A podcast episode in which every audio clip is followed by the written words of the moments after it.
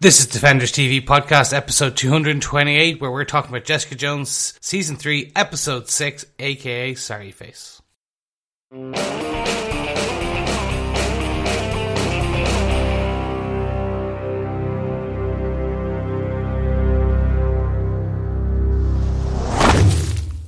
What's up fellow defenders? It is I, Chris Jones, one of your formidable defending hosts for this is Defenders TV podcast, and we're on episode 228. But we're talking right now about Jessica Jones season 3, episode 6, aka Sorry Face.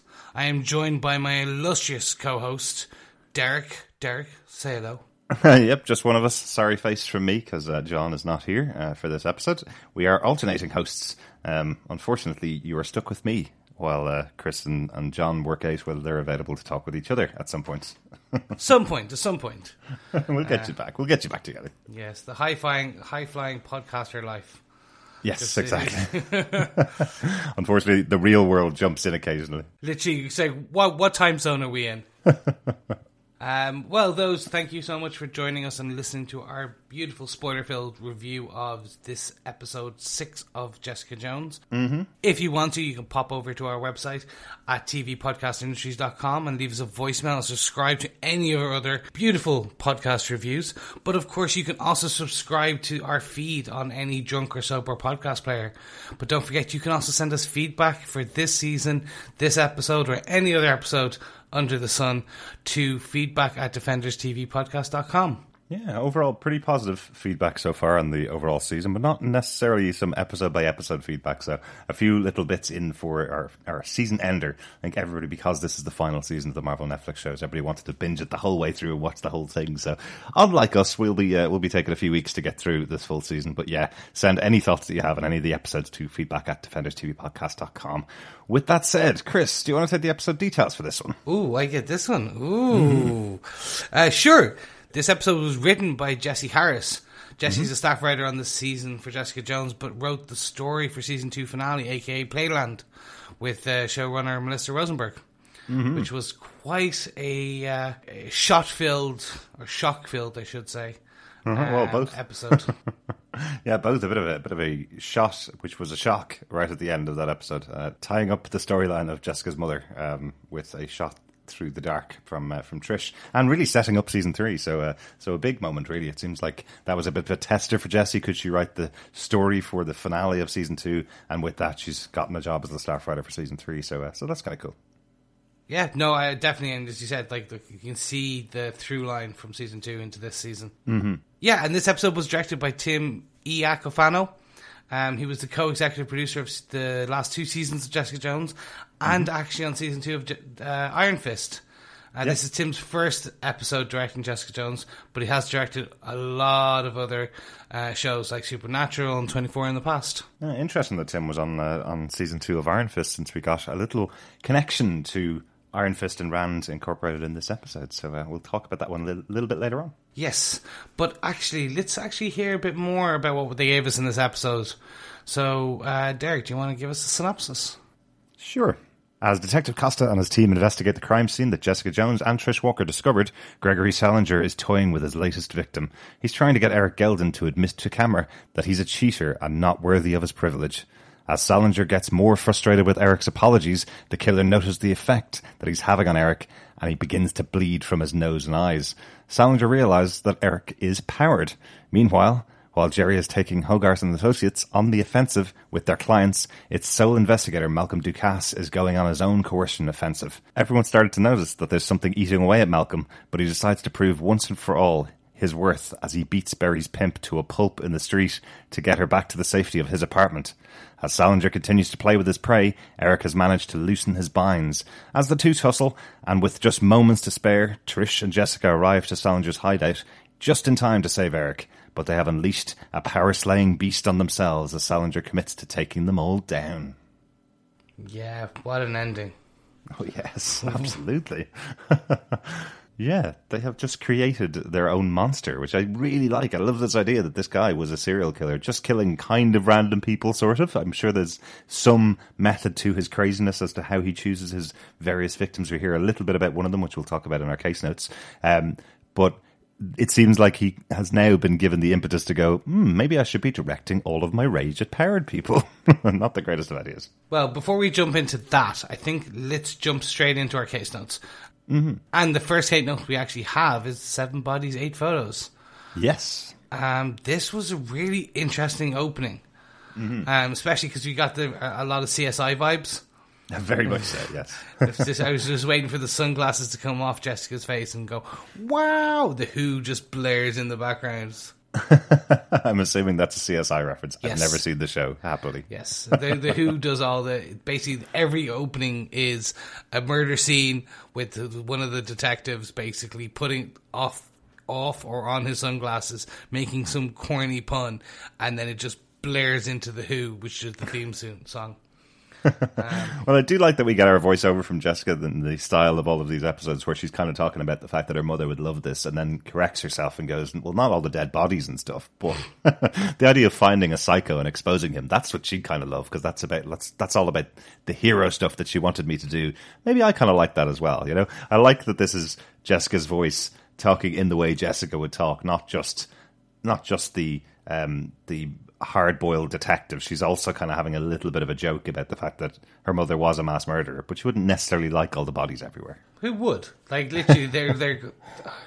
It was just interesting when they start seeing, like you you see them start rummaging through all the pieces and mm-hmm. they're pulling them out, and then we see basically Jess go off back to Trish and this is definitely something that's starting to needle on me, which is just Trish's need for a, I don't want to call it approval, um, but there's just something like just this what Trish is constantly like barbing Jessica in like, oh, we're still doing this? No, no, no, we have to go find them, and you have Jessica going, no, like I'm doing this the right way now, and then it's only literally when Trish pushes her to the point where Jess actually then has to go, no, if we don't do this right away, and I have to go back after him, I'll have to put him down properly.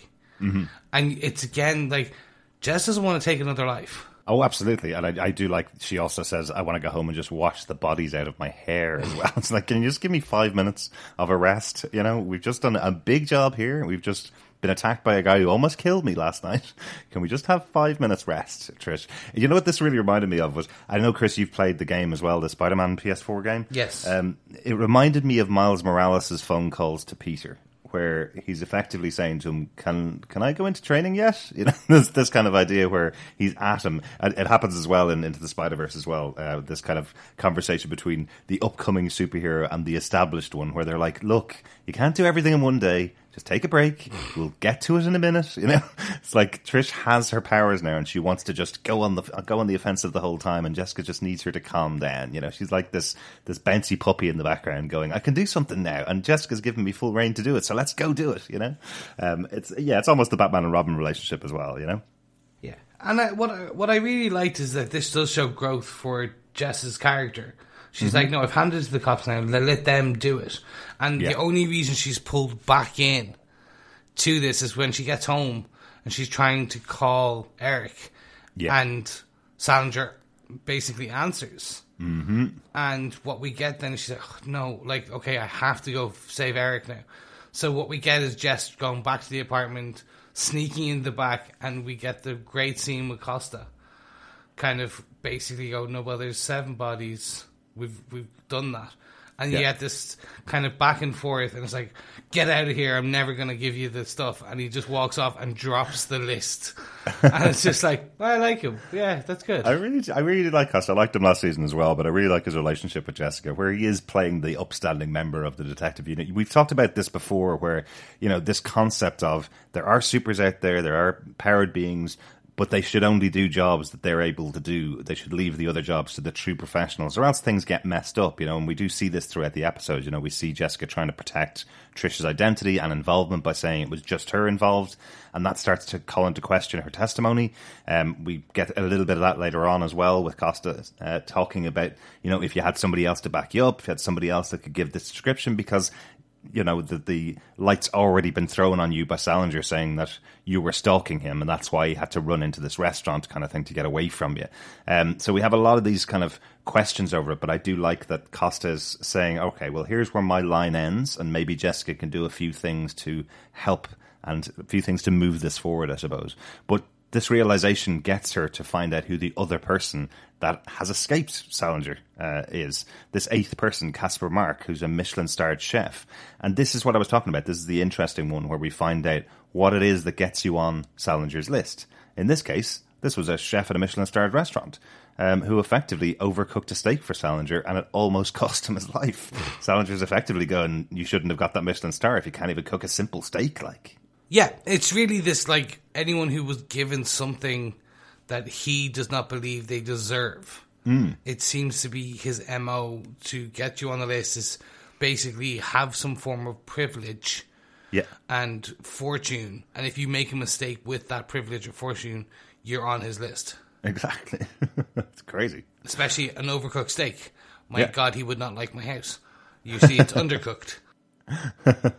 I think it's, it's it's just not cooked correctly, isn't it? Yeah, it's it's that whole thing where you're going, oh God, I hope he doesn't arrive at Hell's Kitchen and follow Gordon Ramsay around the country, killing all the people that ruin their food. You know, Well, if he killed Gordon Ramsay, I'm just saying. This is, Gordon never overcooks a steak, Chris. um, but I do like that there was this aspect of Casper Mark, which was like, I thought it was just some form of like domineering sex game. Absolutely. Like I, I was spiked, and then I, I wake up and he was choking me, and and, and then I just kissed him, Yeah. and It's like it's kind of sexy to begin with, and then I kissed him, and the guy just runs away and gets out of there because it looked like he'd never been kissed by anybody before in his entire life. You know? which does kind of ring true probably with Salinger. Mm-hmm. We learn more about him in a bit. And we'll talk about that later in our case note, but it's just that one act saved Casper Mark so much. Absolutely. Um, it is good because we do see Jessica kind of flaunting her powers a bit more again now, which is like she takes the, the blowtorch which she was using to crisp some uh, octopus legs, and that just basically leads. She kind of squeezes the bottle, and that kind of brings Casper Mark to go, oh, okay, okay, let me. T- I'll start telling the truth again now. Mm-hmm. And it's through that that they find out about Casper Mark's uh, basically previous commercial kitchen in his old restaurant, which we do now know is what Eric was trying to tell Jessica about when he said commercial. Yeah, yeah. It's an interesting one, isn't it? Because this call that, that Jessica had with Salinger when she tried to call Eric and he answered, he kind of put down the gauntlet for her, saying, Well, you're an investigator, find me. And if you can't find me, Eric's dead. But I'm guessing this is that Salinger believes that she can find him. Um, he doesn't know how he was found originally, but believes it's Jessica potentially until he has this discussion with Eric. Um, he believes it's Jessica that found him. So she, he kind of says to her, "Well, do do that again. Find me again, or else Eric is dead." So I'm wondering if he, I suppose, kind of left Casper Mark as a a stepping stone for anybody to find him, you know, to prove their worth, maybe something like that. Um, because I don't know how else she could possibly offend him, because that's the only connection is this guy Casper Mark that he left alive. That's the only connection that's there between uh, Salinger and where he is, this commercial kitchen. They're gonna have to. You're right. They're gonna have to explain this a bit more. Salinger's actually gonna have to explain why he left him alive because serial killers. The, the giveaways in the name of the person as a killer. Yeah. Um. So, and he wouldn't have kept the photo. So maybe he's gonna turn around and go, "I left him alive because he." I don't know. I wanted to see if he would actually change his ways. Blah blah blah blah blah. maybe I don't know. Yeah, it's like maybe it's just keeping a photograph of the only person that's ever kissed him. You know, it could true. be could Yeah. be that. But it seems really unusual that he would try to kill the guy and then get kissed and then leave him alive. Yeah, it does seem really unusual. Yeah. No, I want to know more about this. Absolutely. Well, th- talking about more about Salinger, let's get on to case note number two. Uh, as Salinger has Eric trapped in this commercial kitchen, our second note is about that whole interaction between the two of them.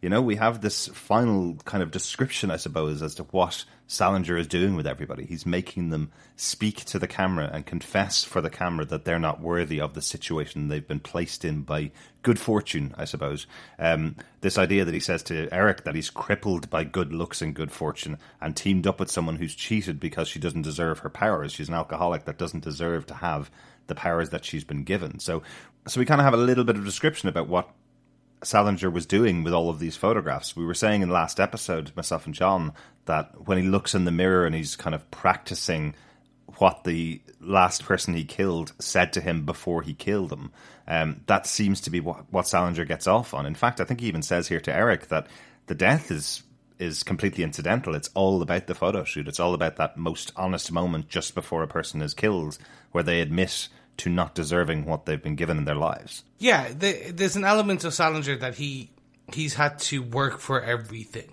Hmm. and he feels that everyone else has just been handed it, Yeah. and it's not fair. Um, and I really enjoy, like, okay, we're starting to see the psychosis of Salinger. Uh huh. Time. that's the, the interest. the- This very like when he says to Eric, "You've been crippled by good looks and good fortune." Mm-hmm. And yeah, Eric's a good-looking man. Salinger's not. Yeah. Um, and that's that's enough alone to really, like, even when he didn't think he was powered, mm-hmm. like for him to ugh, lock onto and go, no, you were you were graced these gifts. I've had to work for them. Isn't it fascinating though? And I suppose that's what's so interesting with this guy. You kind of want to know the motivation, and you do realize this guy is absolutely insane because no matter what it is, it seems like he could pick any human being and choose a reason why they are more privileged than him and why they didn't work for the things that they've gotten in their lives. That's what it feels like. It feels like he could just walk down the street, pick someone, and go, you were bought a nice jumper and I don't have a nice jumper, therefore you think you're better than me and I'm going to kill you. It's like, you know, there's even that moment when he learns about Eric's powers and as he gets closer, Eric's eyes start to bleed because of how deranged this person is. And Eric actually tells him, yeah, it's when I realize I'm, I'm close to pure evil, my body does this to me. And he goes, well, I'm not pure evil. I'm just, you know, I'm, I'm just um, finding out the things that are wrong in the world and putting them right. And kind of going, well, Eric probably knows what his power does, and I don't think, you know, I don't think Mother Teresa would have caused that reaction in Eric. So there's obviously something wrong with Salinger.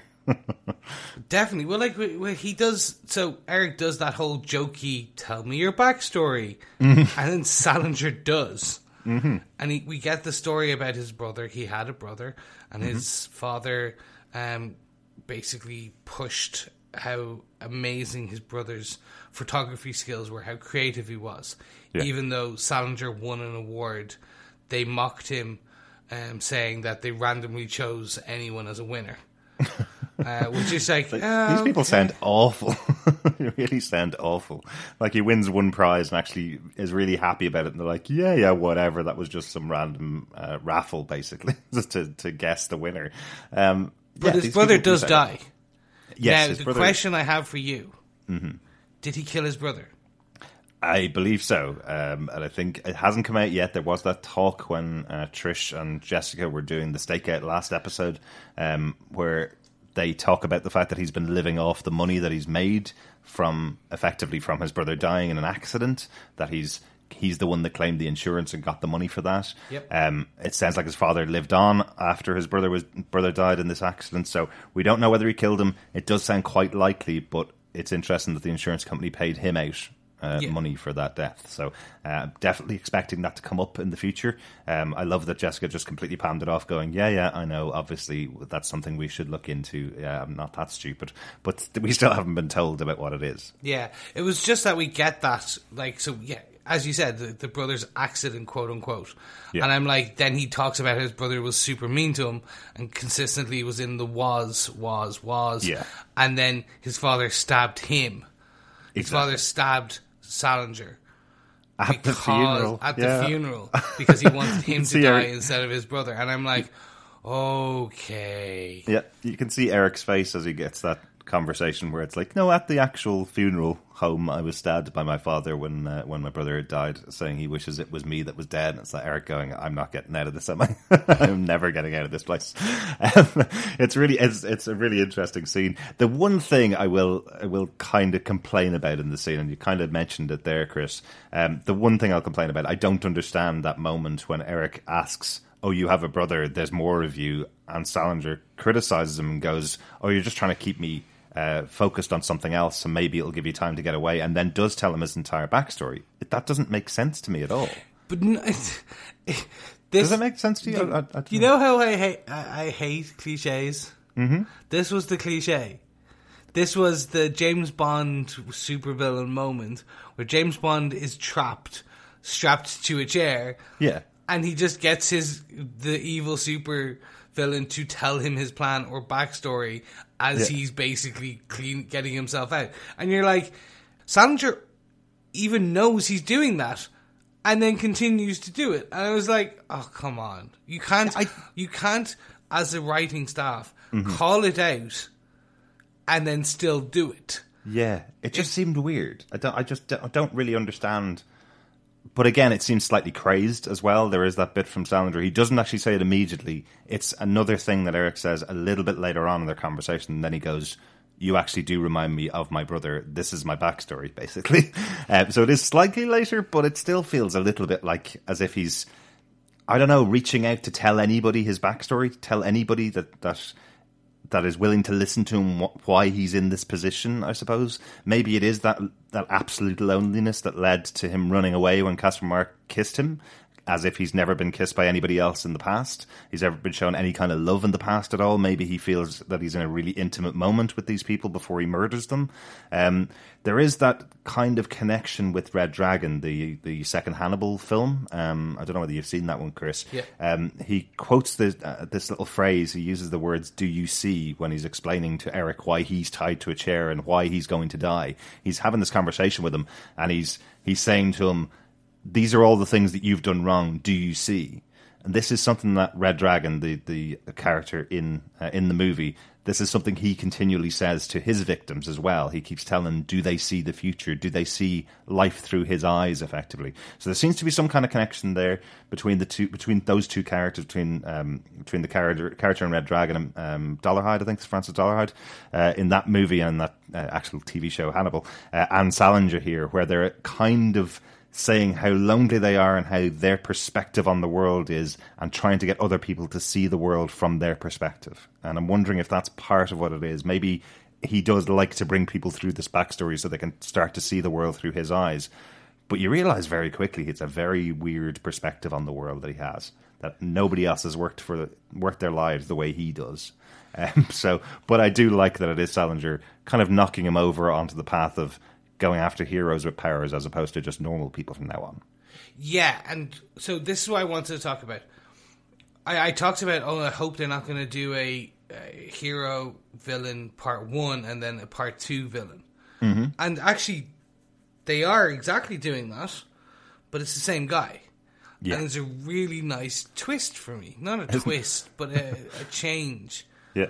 Um, it's not a bad thing to have two villains. Like we, we know about Cottonmouth and Diamondback and Luke Cage, and uh, some people liked it, some people didn't. Personally, we did.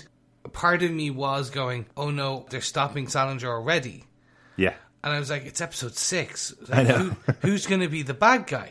I was laughing because I was editing the podcast that we were that we were discussing this on, Chris, and you were going, "Oh, I can't wait to see another nine episodes of her versus Salinger." And then this episode, Jessica and, and Trish break in, and just after Eric's gotten escaped, they have their big fight, and then they arrest him and send him off to the prison with all of the evidence they have and these seven bodies that have been found, and also the eighth person that didn't get killed, who has the whole backstory of who Salinger is, and they send him off to prison. And I'm going, "Oh, okay, that." Didn't last as long as I was expecting. That was one episode.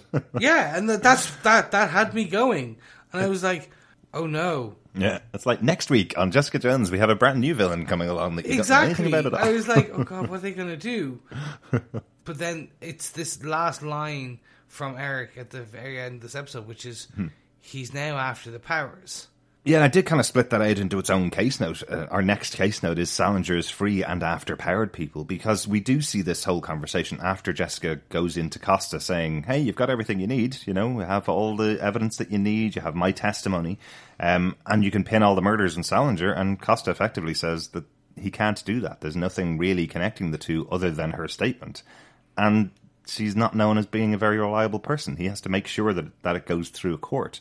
As you mentioned earlier on, Chris, this kind of relationship between Costa and, and, and Jones that has built up over the last couple of seasons, it's really strong to the point that whatever she says, effectively, Costa totally believes her, but he's effectively saying it has to go through the courts. It has to be presentable in front of a jury, or else this guy will get away, and he can't have a guy like that getting back on the street again. No, and it, it makes complete sense Mm-hmm. And, and I loved Costa's discussion about the ledger, how people in the police force go their whole service mm-hmm. wanting to get a bad guy like this and yeah. bring him down the right way because it basically f- cleans their ledger. Mm-hmm. It makes them like better. But the problem is, Salinger's a he's smart. Oh yes. There is no corroborating evidence, and that's the really interesting part. So mm-hmm. it forces Jess to kind of reevaluate and go, yeah. okay, I need to go, and she has to try and convince Eric to testify. So you see the the, the she tries calling Jerry and then doesn't get through, so she actually just turns up in Jerry's uh, office mm-hmm. and kind of goes and asks all about, okay, I could if we got a, a blackmailer to do this, blah blah blah, and it comes down to okay, well, a good lawyer could probably get to a year in prison. Yeah and you get then Jess with Trish in the room talking to Eric mm-hmm. and trying to explain to him that he would need to testify to put him away for kidnapping. Mm-hmm. And it won't be as long as a serial killer, but it's like Capone getting done for tax fraud. Yeah, exactly. Like I love this idea, you know, that they're going to get him for kidnapping that could only be five or six years. You know, if they don't get a good a good judge on the case, and Salinger may may have to go to prison for a full year for testifying because they can't they may not be able to get him on these these serial killer murders, these eight murders that he's done or seven murders that he's done. Um, but a wonderful bit of writing there. Didn't guess this at all myself. That of course he can't go to prison. This would be the worst place in the world for someone that just constantly has really bad headaches from evil people. Can you imagine what what it would be like for Eric in prison if he's surrounded by multiple murderers all around him every day? If he just if he bled out of his eyeballs in ten minutes with Salinger, what's he going to be like if he's surrounded by murderers all day? So I was thinking about this, and I, I was kind of curious. Would they not take that into account? Could you not go, I am powered, bad people nearly kill me. Can I not go into solitary or somewhere not there. Well, isn't that yeah? That's what Trish tries to convince him, isn't it? But I suppose, do you take that chance? Is kind of his point. Yeah, he's he's kind of gone. You can hope for that, but what if my lawyer messes up and I end off in general population in the prison for a year? Um, I will be dead in a couple of days, basically, around these people. So, do I take that chance? Eric's not known as being a massively heroic person. You know, we've already seen that in the past where he's effectively was willing to just run away out of the city. You know, um, he's not a very settled person and he's not a very heroic person, and he's willing to put his life above pretty much anybody else. You know, he doesn't really care if someone that he blackmails kills themselves, for example. He doesn't care about that. He just wants the money off them and knows he has a way to do it. Um, but yeah, Trish tries to say to him, maybe you could be put in solitary, solitary confinement. And he goes, look, I can't take that chance. You know, uh, she does suggest that to him. But it's a, a, really interesting, I suppose, additional part of a superpower that we didn't think about when we heard what a superpower was. What if he's surrounded by 10 people who are all equally as bad as each other? It's going to be awful for him. Yeah, no. So for me, it was as much as Eric is needed, right? And but what about the chef? Mm-hmm. Yeah. Like, yeah. Th- that's the one part Caspar Marx has not been taken into account in this, I think, fully yet. Yeah. So I'm like, okay, well, maybe let's wait and see yeah. how, how, how bad it is. But the interesting part is they do lay it down straight away, which is now Salinger is free or will be free in the morning. Yeah. and now we've given him the target of powered people, the ultimate of of people who are not worthy in his eyes. Mm-hmm. The ultimate people who were gifted and are squandering their gifts. Absolutely. And it is, as he's saying, nobody earned these powers. Everybody that's come across and everybody he's talking about has gotten these powers and they're using these powers, but nobody earned them. If anybody deserves a superpower, it's him, he feels, because he has effectively lived his life the way he should have lived it, and he never got given anything. Um, so yeah, it's a really interesting one. The way Salinger was having that conversation with Eric early on, it almost felt like everybody he'd already killed had a power, but then you realize, as I said, that he chooses what makes you not worthy. You know, you learn that someone that doesn't cook a steak right is not worthy of life. Effectively, you know, this is a bad, bad man, and yeah, he's just uh, flipped him on uh, on all the power people. You know, like can you imagine what Captain America would uh, would get from Salinger? You know, Oh yeah, but Captain America would be squandering it by just working for the army or something, mm-hmm. or just the Defenders. You could have been doing more. absolutely. Um, you, I was about to make an endgame joke there, but just in case, no spoilers. Don't worry, I won't. I don't get this. Can we just have a little aside here, Chris? I don't get why we can't spoil Endgame yet. I don't get it. I heard people criticizing Tom Holland for spoiling Endgame on the Graham Norton show last week. It's the biggest movie of all time. yeah. So Oh, everybody's seen it. I'm the exact same. I'm it's like it's like you can't spoil Titanic, you know? Well, uh, history history defies that one. Well. Uh, it's no, it's more like it's it's like Empire.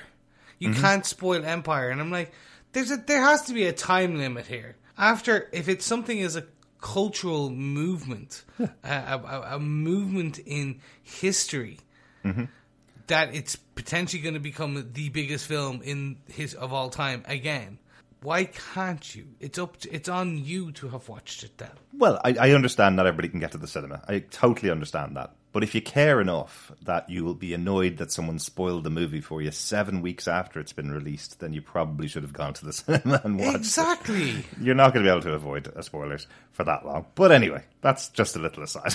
Yes. that has nothing to do with Salinger. He he probably is the kind of guy that spoils movies the day they come out. No, he's probably the guy that kills people for spoiling movies. Possibly, yes. you didn't deserve the privilege of going to the preview of that film. Um, but like, right, so let's move it on for people that talking about deserving Yes. or lack of deserving. Let's talk about Malcolm. Yes, absolutely. This is a really interesting side of Malcolm that we haven't seen before. He's starting to really take those lessons that Jeri's been uh, been giving him and using them in his own life. It seems now, and he's looking really fevered as he's kind of trying to find Erik's sister Berry. Our our case number three is Malcolm on the offensive here. Um, it's really interesting. He seems a very different character. He Even has that discussion with Jessica, asking, you know, what is wrong with you, and he's saying, "I've grown up." You know, Yeah, this is the this is the downfall of a character who's downfalls twice. Like in different ways. Yeah, in different ways, obviously. But it's just he had his life together, and what we mm-hmm. find is that because his skill sets are driving him to do potentially bad things, mm. he's saying he's feeling like he's growing up, but he's feeling guilty for it, yeah. and. Well, he's also feeling guilty, obviously, for his latest infraction of releasing records causing uh-huh. a death. Um, but so he's like, oh, I'm going to fix things. I'm going to do the good thing. And he's going to be the good cop again. So when he goes after and finds Berry, um, he does find Berry. He uses his technology, but then he goes to town on her pimp. Yeah, yeah, absolutely. And he's like, this is for sucker punching. And I'm like, okay, so he, he's knocked him out, this grand.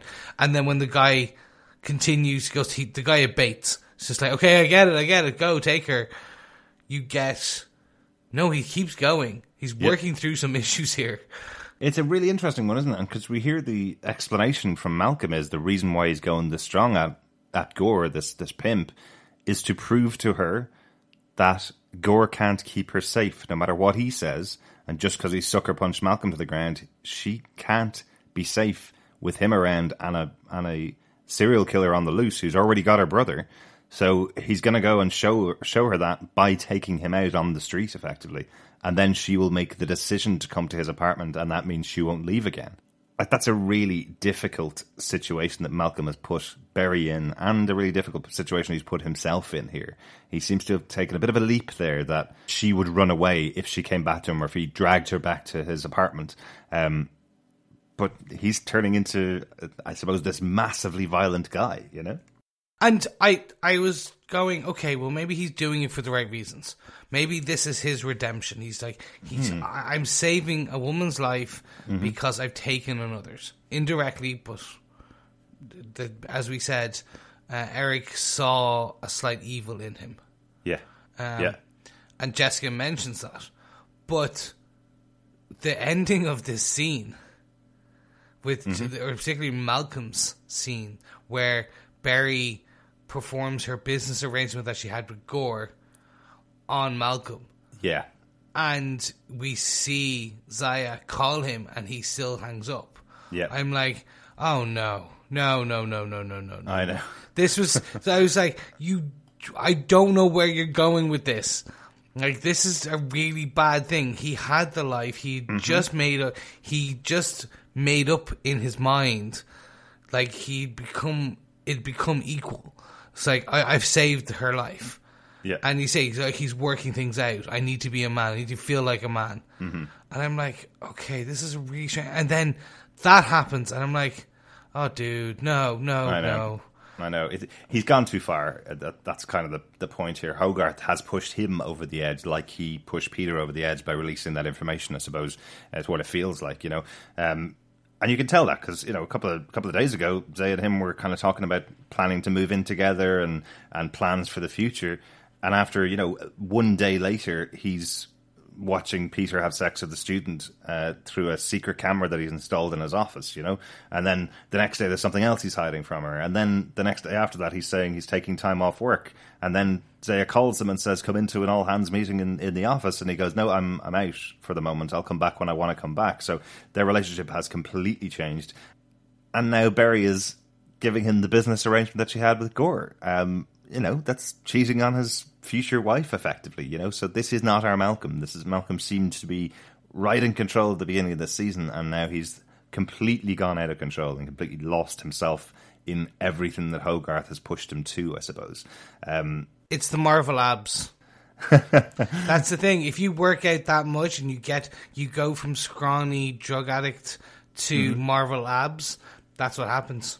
Yeah, the, yeah. Telling you, that's why I don't have Marvel abs. There I you hear that they're terrible for your relationships. that must be it. yeah, that's why I swear. But yes, it is totally to do with, as you say, with with uh, Hogarth and, and what she's been pushing him to do as well. Um, we do see another scene which I didn't even include in the notes here, just that small moment where Hogarth tries to go over to Kith's house to sympathise with her about the death of, of Peter, and meets with Kith and Peter's son outside, who's confronting her about everything that she's done. Um, I don't know about you. I think because of the information we know behind about what Hogarth's been doing and everything that she's been involved in. That moment when she falls over and drops the bagels on the ground and gets up and says, Oh, my wrist. I don't know why, but as she walked away, I was expecting a little smile to come over her face as if I've tricked him into thinking that he's hurt me, kind of thing. It never happens. She actually started watching it the second time. I realized that was just me putting an image on her face. Uh, it actually was. She was genuinely sorry for uh, disturbing Laurent and, and for his father's death and everything he's going through. But I really did feel that there was going to be a moment where she would walk away really happy that she'd made him feel bad for pushing her too far. Well, first of all, can I just say Laurent's acting was terrible. I was just like, ah, they could have got a better actor than that that kid. No offense. He's just lost his dad, Chris. Sure, but the the emotional arm wail, Yeah. like just like yeah. I don't know what they're doing with this storyline. Um, I'm supremely interested, but Jeri's. This, this is the thing. We're six episodes in, and everyone's acting out of character Oh, really? like to when not Jeri like you've got she released the information mm-hmm. she destroyed it she was going over and then you see her try and go back to Kith yeah. and she I took the like when oh, she was walking out I see this absolute pain on her face Yeah. and then we see her later on as well at her desk looking at the photo of her and Kith um, from college. Yeah. Just the two of them. And I'm like, you're trying to build this empathy for this character, but she did destroy Kith's life. So I don't know whether they're trying to build empathy for Hogarth. I think we have now seen her for three seasons. I don't think you can build new empathy for Hogarth. She's despicable. She's an awful human being, but you do know what's going on in her head. And what it seems to be is, well, that didn't work. I've destroyed Kit's life, and I was hoping that I'd just push her husband away and she'd fall back in my arms again. But that didn't seem to work. Oh dear, uh, what have I done here? Um, so it is that moment of realization, I suppose, for Hogarth that she doesn't always get what she wants, and that that kind of has to happen a few times for this character. Um, I get the feeling from the conversation that we see with uh, Stephen Benowitz, uh, who comes to visit her in the office. I get the feeling from that conversation that we, we are going to end the season with this no longer being uh, Hogarth and Associates, with it being whatever Zaya and her surname, whatever her her name above the door, like it was said in the first episode, that she is going to take over the practice and Hogarth will leave uh, in whatever cloud of uh, or storm has been created here. Um, I don't I don't think the season's going to end very well for Hogarth anyway, um, which is probably a good thing. She seems to come out on top a bit too often overall, and this seems to be the downfall that we've had for Hogarth. Seems to be she gets everything she wants, and this time she can't possibly get what she wants here. Kit is not going to come running back to her. And they lost Rand. Mm-hmm. Like Yes. this was actually, and I'll, let you take this because you did write this in the notes. But I'll just say, I'll, the the interesting part is like Benowitz comes in and says essentially, you're losing two thirds of your business, and I wanted to do this in person. And he was like, "Look, I don't know what's going on. You forced, you gave, you forced me to uh, confront the bad, and now that I have, things are better. You need to do the same." And then we still see Jeri basically go, "Get out." Yeah. Not even just like this was one of her closest friends, her Yeah. allies for years. Well, not by the end of last season, it wasn't. no, but in the beginning, Yeah, no. By the end of last season, she uh, she had um, effectively broken the relationship between Benowitz Chao and, and Hogarth because they were using their uh, their power to uh, blackmail people, similar to what she's doing now, kind of, sort of. Um, but they they seem to be in a much grander scale, I suppose. So she was able to break off and take Rand with her. I suppose that was the her big bargaining chip in setting up Hogarth and Associates was well, she had the backing of Danny Rand and the Rand organization, which is a massive contract to get, and that's what is attracting all these other clients to them as well. Um, just to kind of I suppose put it in a row. Some people didn't finish uh, Iron Fist season two. Some people just weren't interested in the show.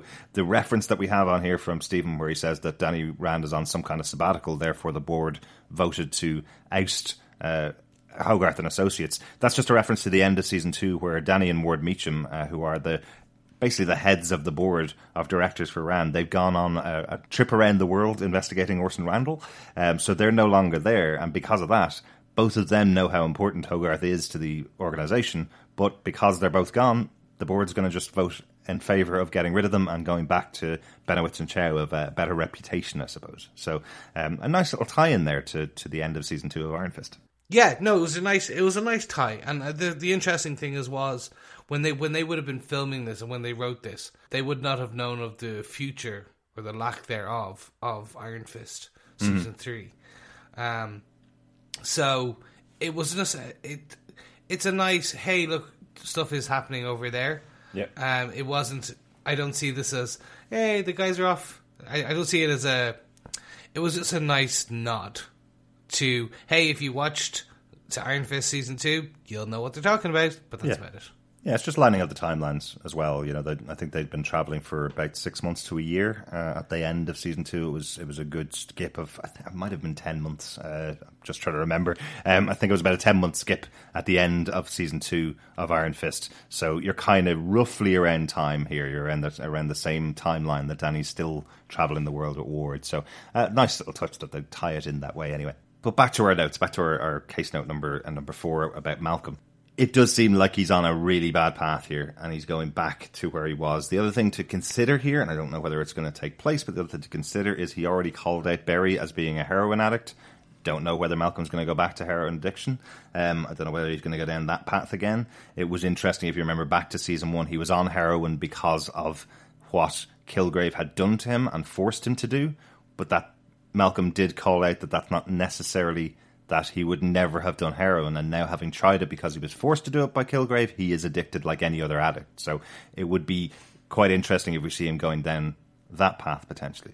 Yeah, I know that's kind of where I'm hoping things don't end, which is mm-hmm.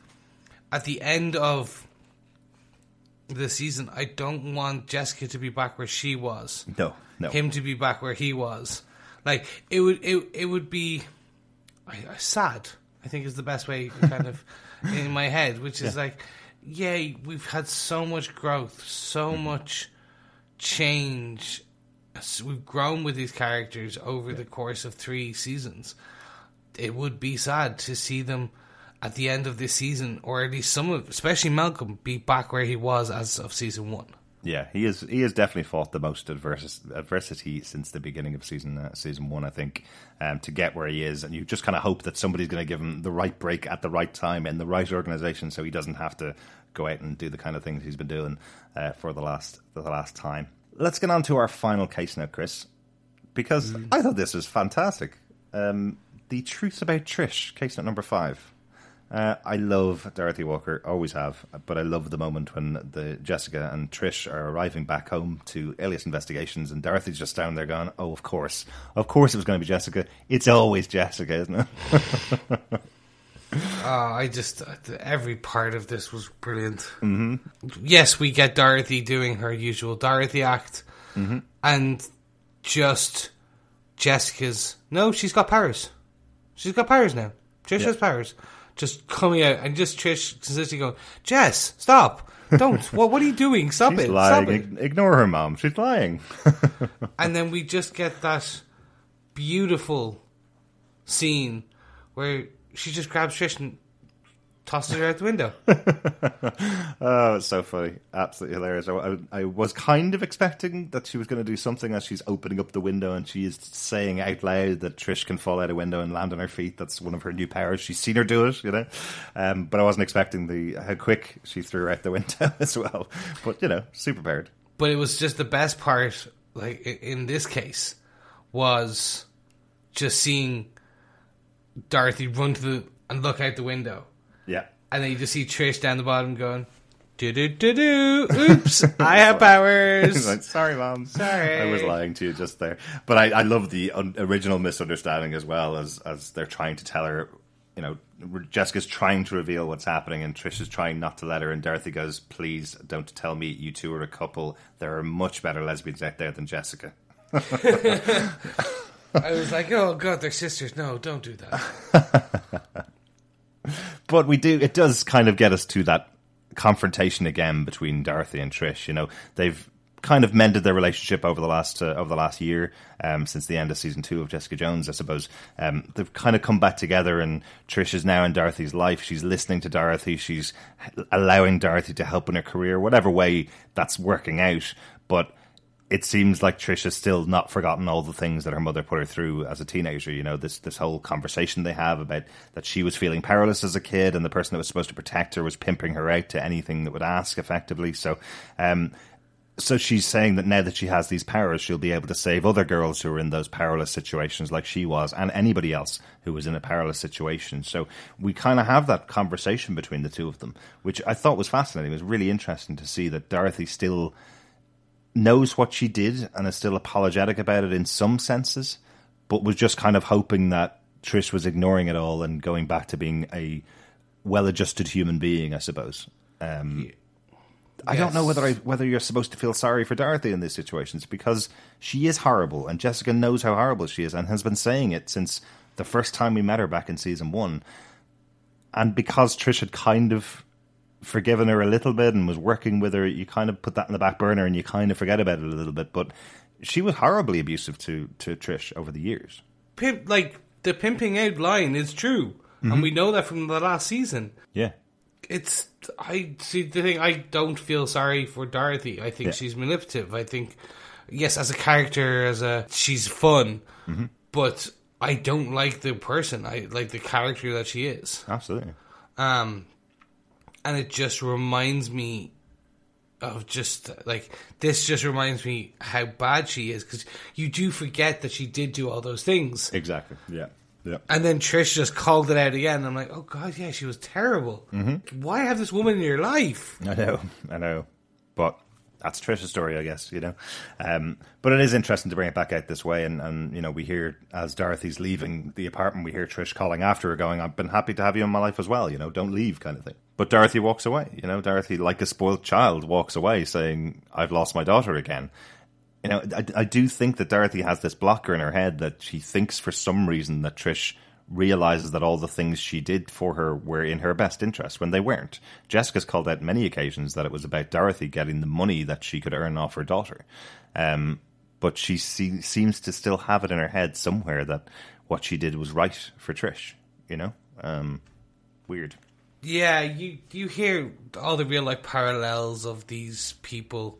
Mm-hmm. Um, I was told I need to watch. There's a Backstreet Boys um, documentary Okay. uh, online about their manager Mm-hmm. and how after like two years of number one singles and albums and touring nonstop, the guys sat down.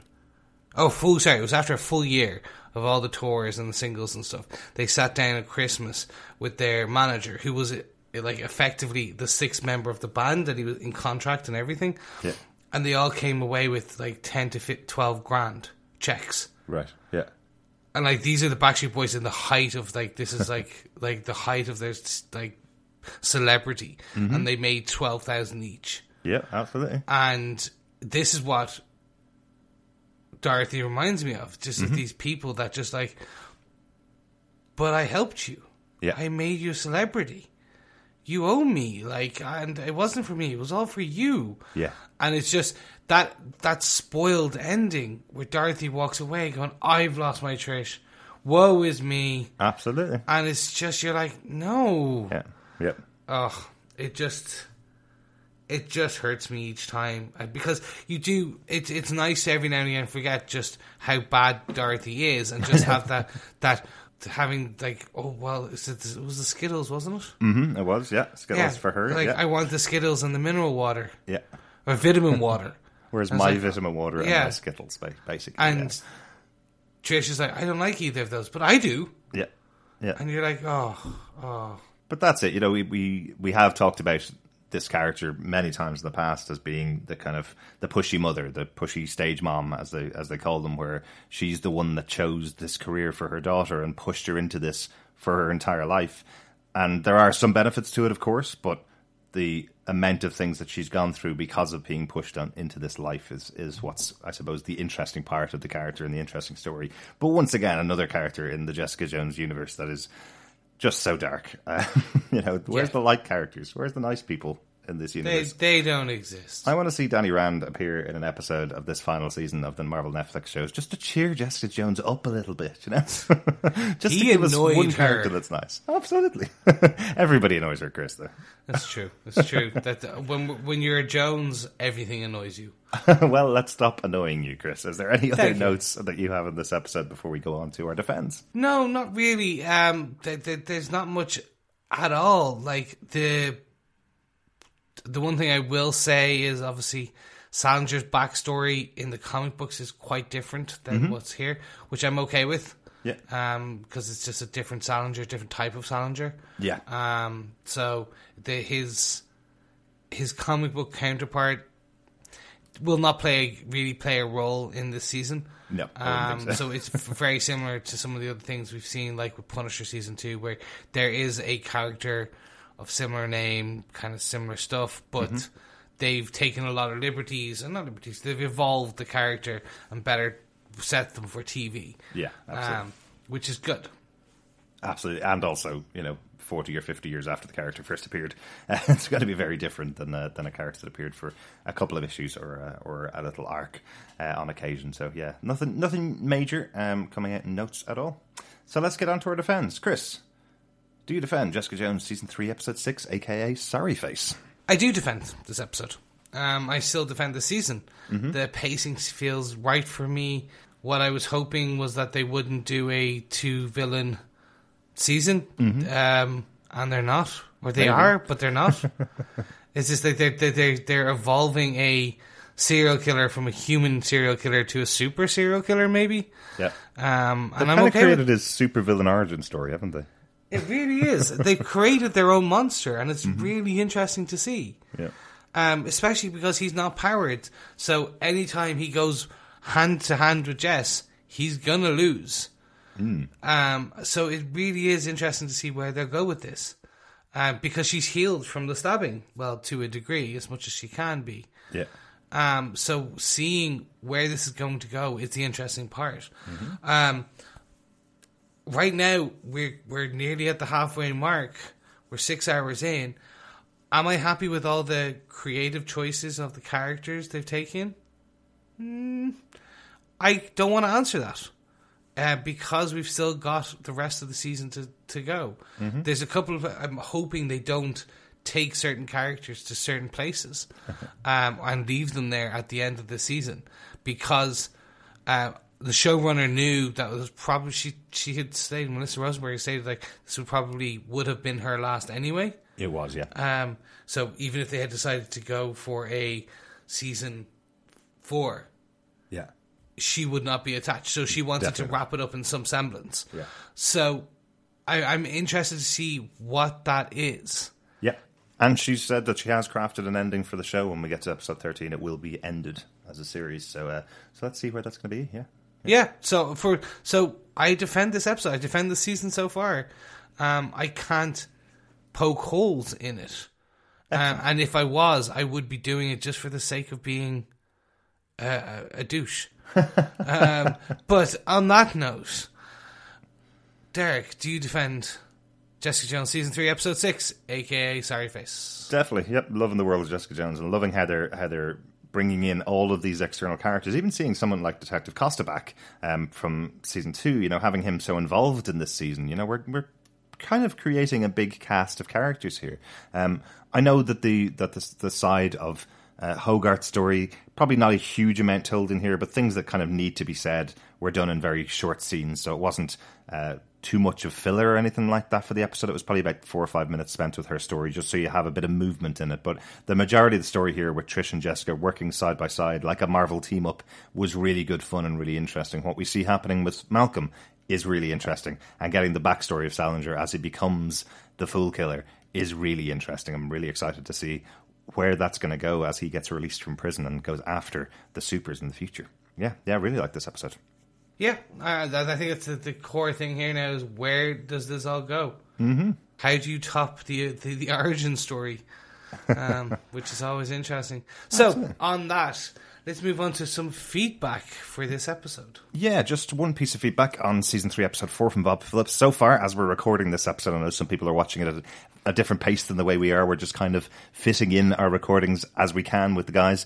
So hopefully, if we get any more feedback before I release the episode, I'll drop them into this section here. But Chris, do you want to take Bob Phillips' uh, feedback? Yes, Dr. Phillips says, I think we're seeing the heart of gold come through slowly here, with the crusty exterior being discarded as Jessica grows.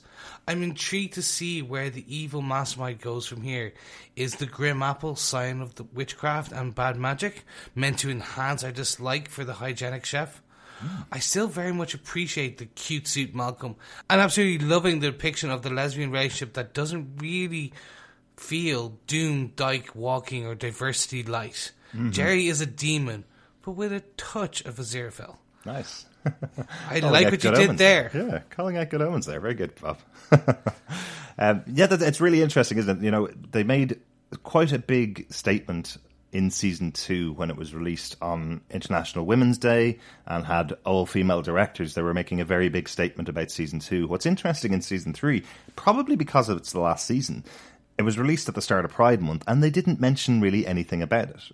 I find that interesting because we have Mar- Marvel's basically only lesbian relationship within the MCU, within the Marvel Cinematic Universe. I know we have some over in, in uh, the X Men um, and in Deadpool. Uh, there's a lesbian couple there, but Jeri is a fully realized character and is the only character that's like that within the universe. I really like the fact that she's not just a lesbian to be a lesbian. I suppose the whole storyline between her and her her partner or the person she's going after, like Kith, it's a complex, interesting relationship that is furthering the character. It's not about them being a lesbian couple or about them breaking up or about one of them dying or something like that. It's just an interesting story about a human being who happens to be a lesbian. So great touch there. Totally agree with you on that, Bob. But it is interesting that the show didn't kind of talk about the fact that they have such a diverse cast overall.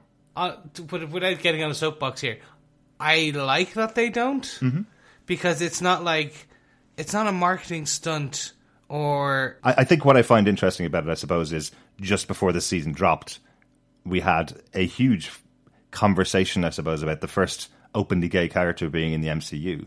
Um, a character that spent less than 20 seconds on screen having a conversation about a, about a date that he was going on with another man.